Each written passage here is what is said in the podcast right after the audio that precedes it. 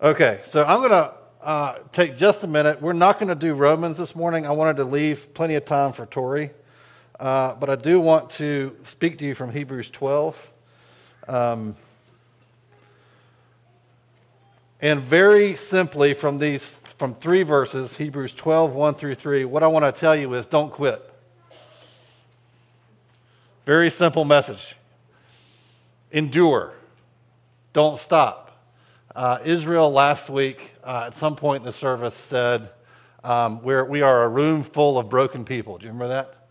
That really touched me. That's an important. So, so let's not assume for a minute that we're, we're, no one in this room wants to quit running their race. And so that's the thrust of this text is um, we endure in the faith for the joy of following Christ. I just want to read these three verses and then we'll discuss it and look at what it says and hopefully get some encouragement from it. Hebrews 12, 1 through 3 says this Therefore, since we are surrounded by so great a cloud of witnesses, let us lay aside every weight and sin which clings so closely, and let us run with endurance the race that is set before us, looking to Jesus, the founder and perfecter of our faith, who, for the joy that was set before him, endured the cross despising the shame, and is seated at the right hand of the throne of God. Consider him who endured from sinners such hostility against himself, so that you may not grow weary or faint hearted.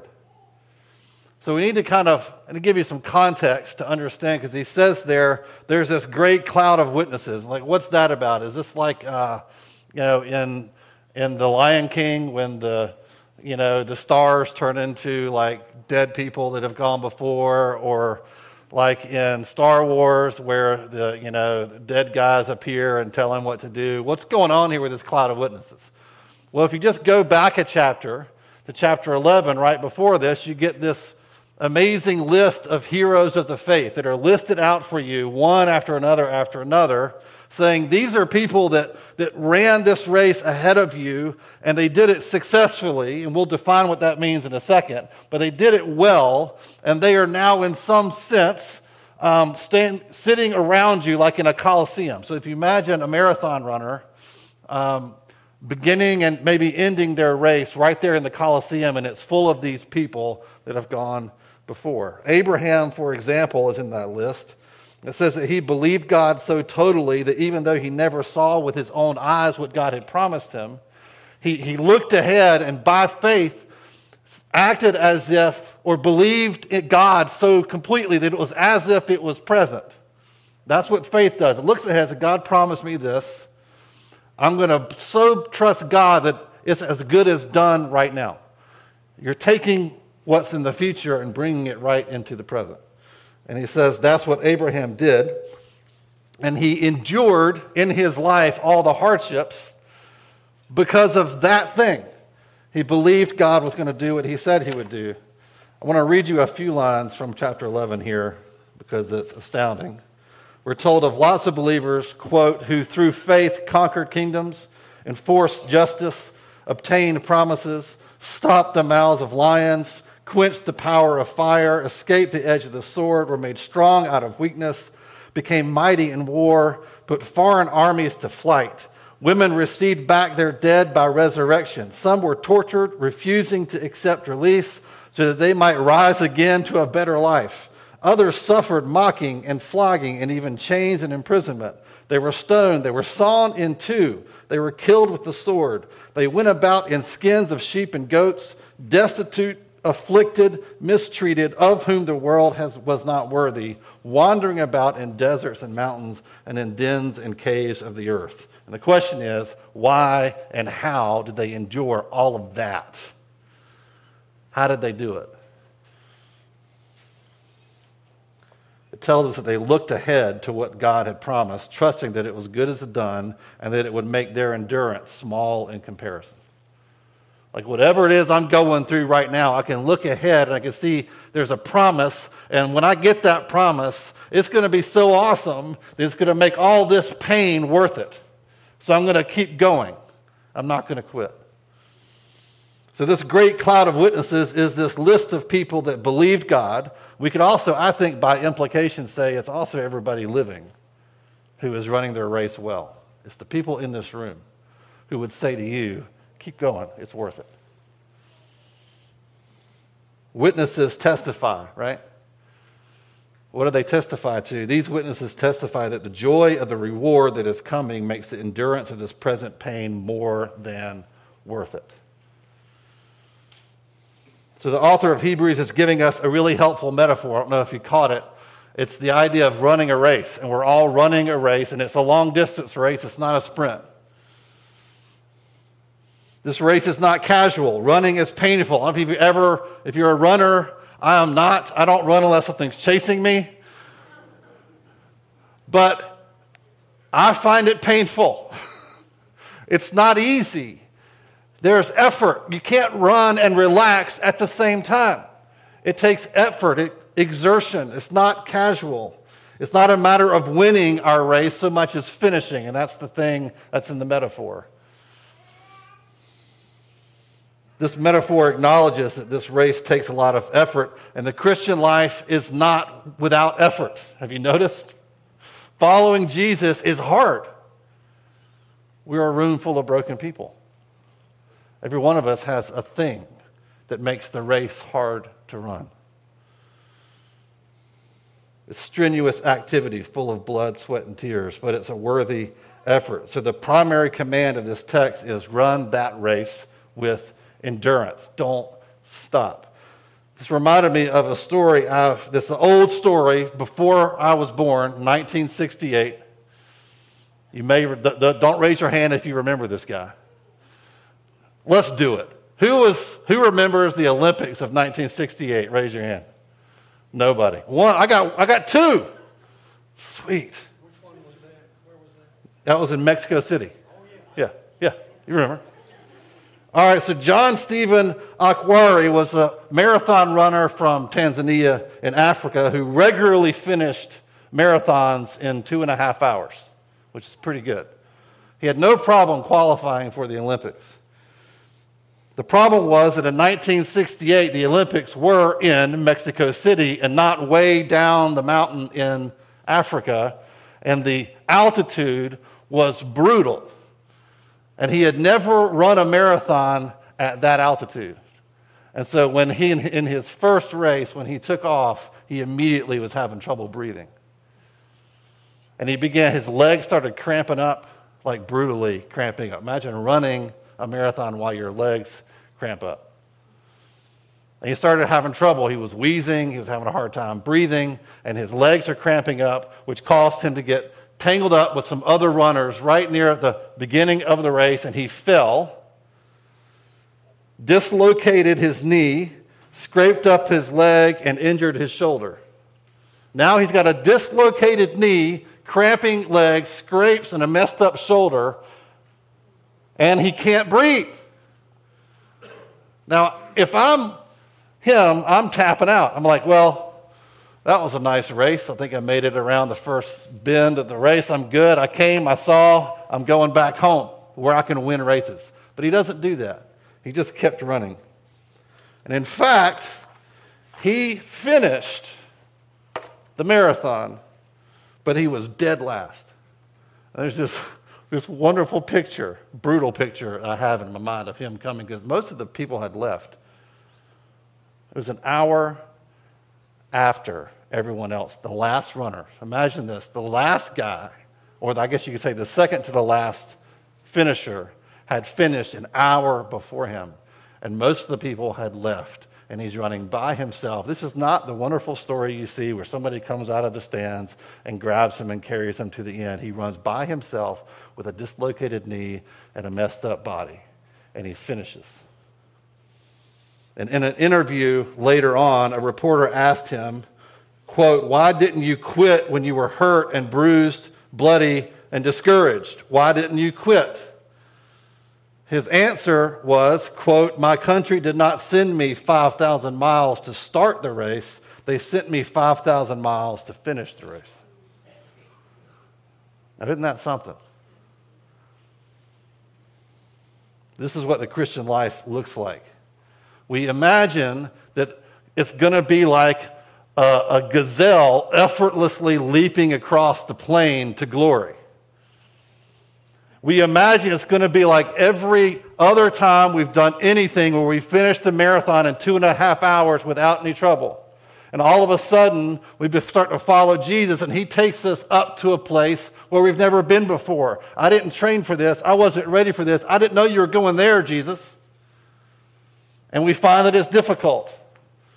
And we fall, and we get scraped, and we dislocate our knee, and we cramp up when you can't breathe. It's hard. Some of y'all coming in here every week pretending like everything's fine, but your leg's all busted. And you're weak. I'm good. It's a great week. Bless God. right? It's a race full of moments of graceful speed sometimes and others of cramping legs, lost stamina, etc. Maybe you imagine that everybody else in the room is a gazelle and you're the one loser who can't hardly put one foot in front of the other. That's a lie, too. For Akhwari, it was his countrymen that sent him that helped him endure, and this is what this great cloud of witnesses does for us. Not only the cloud of witnesses that have gone before us, but everybody in the church presently is saying, Run, don't quit. I know your leg's busted, but don't quit. It's worth it. Witnesses testify. So then he goes on. It's like, so this is the, the big idea is run with endurance. The question might be, well, how? I feel like I'm just falling all over the place. How do I, how do I make this easier? He says, um, throw off every encumbrance of everything that gets in the way that slows you down from pursuing Jesus. Every love, every activity, every desire, every distraction, every sin. This is a really interesting phrase. It talks about weight and sin. And there's a little, there's a subtle distinction between those two that I think is actually really helpful. Because you can, um, a, a sin is a kind of weight, okay? So not every weight is a sin, but every sin is a weight. This reminds me of when I was a kid in my school, they had a dress code where every guy had to wear pants. And so I wore jeans because that's more comfortable and less nerdy than other things. So I'd wear jeans, and I often would forget my clothes for dressing out for PE because that's just what I do. I forget my dress out clothes. So you either sit out PE or you have to just play with your jeans on. Anyone ever try to do this before?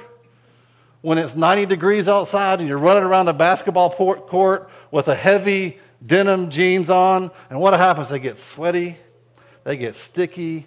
They, suddenly they weigh like 30 pounds. And you're running around and you're chafing, and the inside of your legs are all red because it's just rubbing.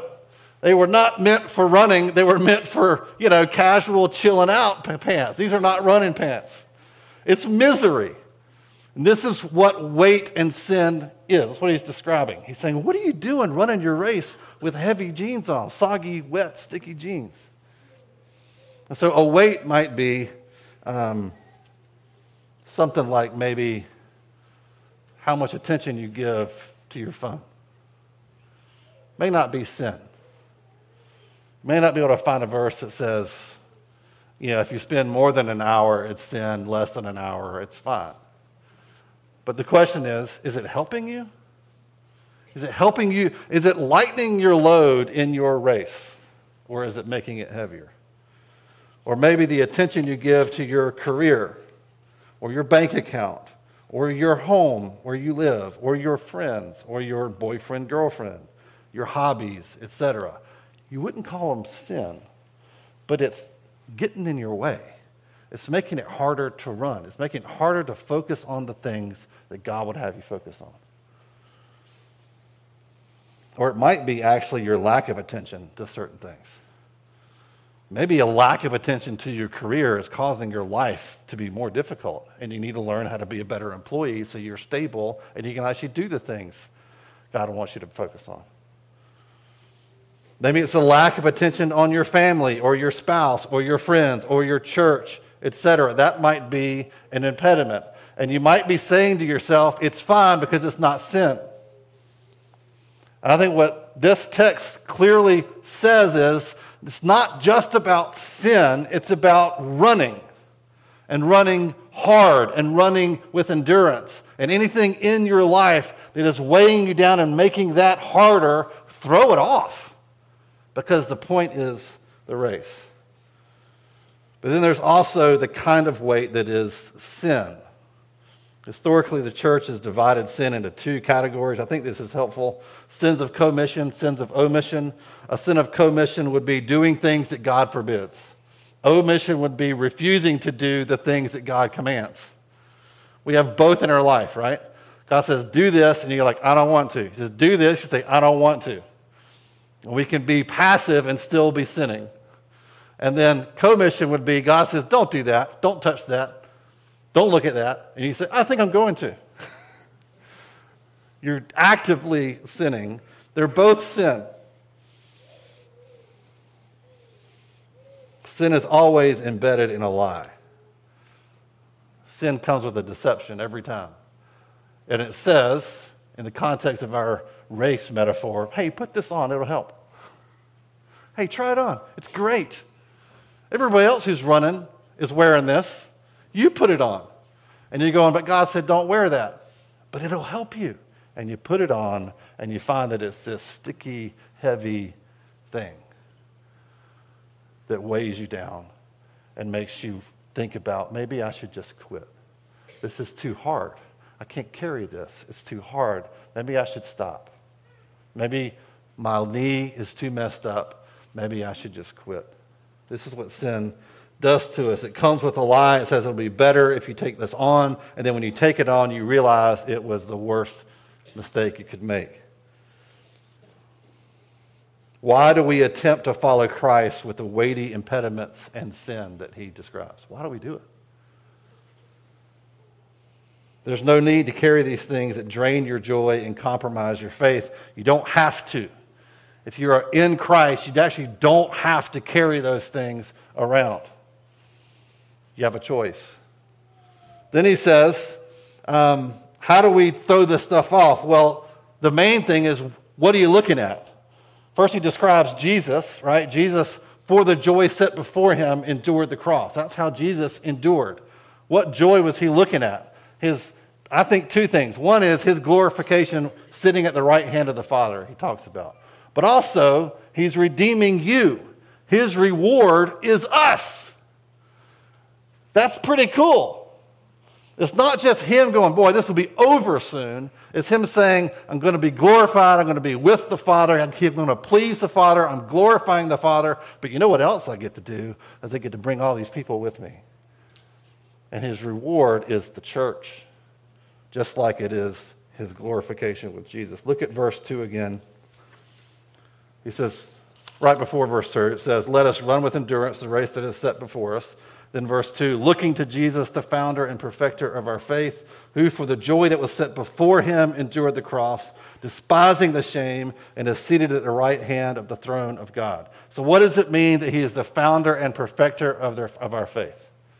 This just means he's the beginner or the originator, and he's the one who completes it. And whose faith is it? It's yours.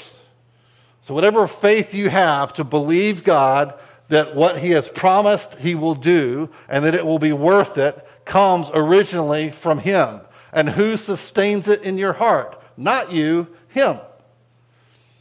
He is the beginning and the end of your faith. So if you put this inside the race metaphor, Jesus is not Jesus not only ran his race, he ran your race. So he's not just a model that we look to go, oh, he was really great at running He's a great marathon runner. I too will be a wonderful marathon runner, and I'll run just like him.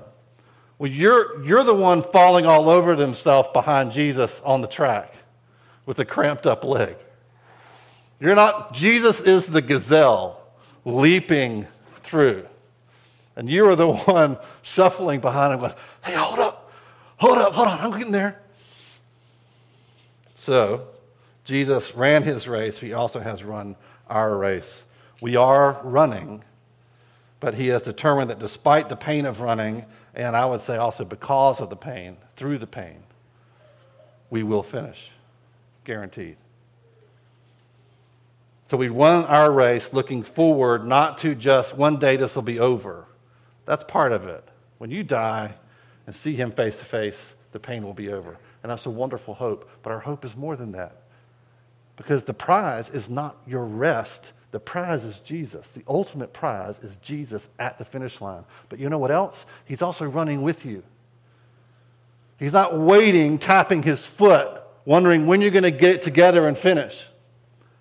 He says, I've run your race already. Every single step I have run ahead of you. Every single thing, pain you've experienced, every temptation you've experienced, I have run through it as you ahead of you. And now I am standing with you, and it is my endurance in you, my faith is being completed in you, and I will carry you to the finish line. That's what it means to run your race.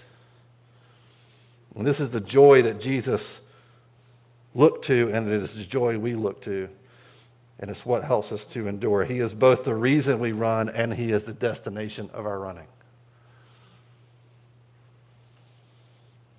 You're not running on your own steam, under your own power, just waiting for it all to end. That is not the Christian life. The Christian life is hard, it's full of effort and exertion and bumps and bruises, but the finish is guaranteed and the endurance is in Him, not in you. So it says Jesus is seated now at the right hand of the Father in the place of honor. Ephesians 2 6 says that we're seated with Him in heavenly places. How cool is that? So He's there, but we're also there because we're in Christ. If you're a Christian, that's where you are. This is the race we're running. If you're in Christ and your race has already been run ahead of you. So I just want to join in this morning with the cloud of witnesses. I'm not dead yet, but I'm counting myself among them. And I want to bear witness to you, whatever your race is like right now, no matter how hard or maybe you're right now you're doing great and you got your second wind and it feels like you're on top of the world and you're that gazelle leaping across the African plain without a care in the world and everything's fine. But, you know, most of us got busted knees, messed up shoulders, and we're thinking, today am I going to endure or not? And I want to tell you, don't quit. God didn't bring you all this way to just start the race. He brought you all this way to finish. And He will finish it for you, or He has finished it for you, and He will finish with you. Whatever you're laying down, whatever weight or sin you are having to throw off, it's worth the loss of that thing in order to run with endurance. This is, we're going to sing a song in just a second. I want to encourage you to take that this time to kind of let the Holy Spirit rummage around in your heart. And maybe as Tori was describing, there's something in your past that's this shameful thing that is like a weight around your neck as you're trying to run your race. Or maybe there's some just something in your life that you're doing, that you're carrying around that's maybe not sin, it's fine, but you're just distracted and it's not helping you, throw it off. Maybe there's some sin you're involved in right now and you're like, man, I just, this is killing me. I got to deal with this. I want to encourage you to bring those things before Jesus this morning and just say, this is repentance. It's saying, I'm throwing this thing off at the feet of Jesus. This is not mine to carry. I don't want it anymore. I'll lay it down because I want to run as fast and as hard as I can to the destination God has called me to. So let's stand up together and pray.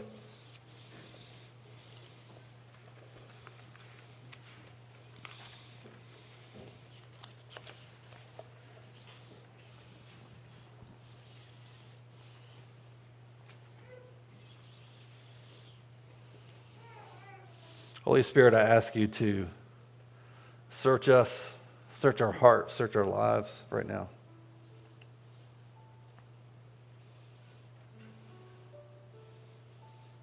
God, that we would live in obedience to this command to throw off every weight and sin that slows us down.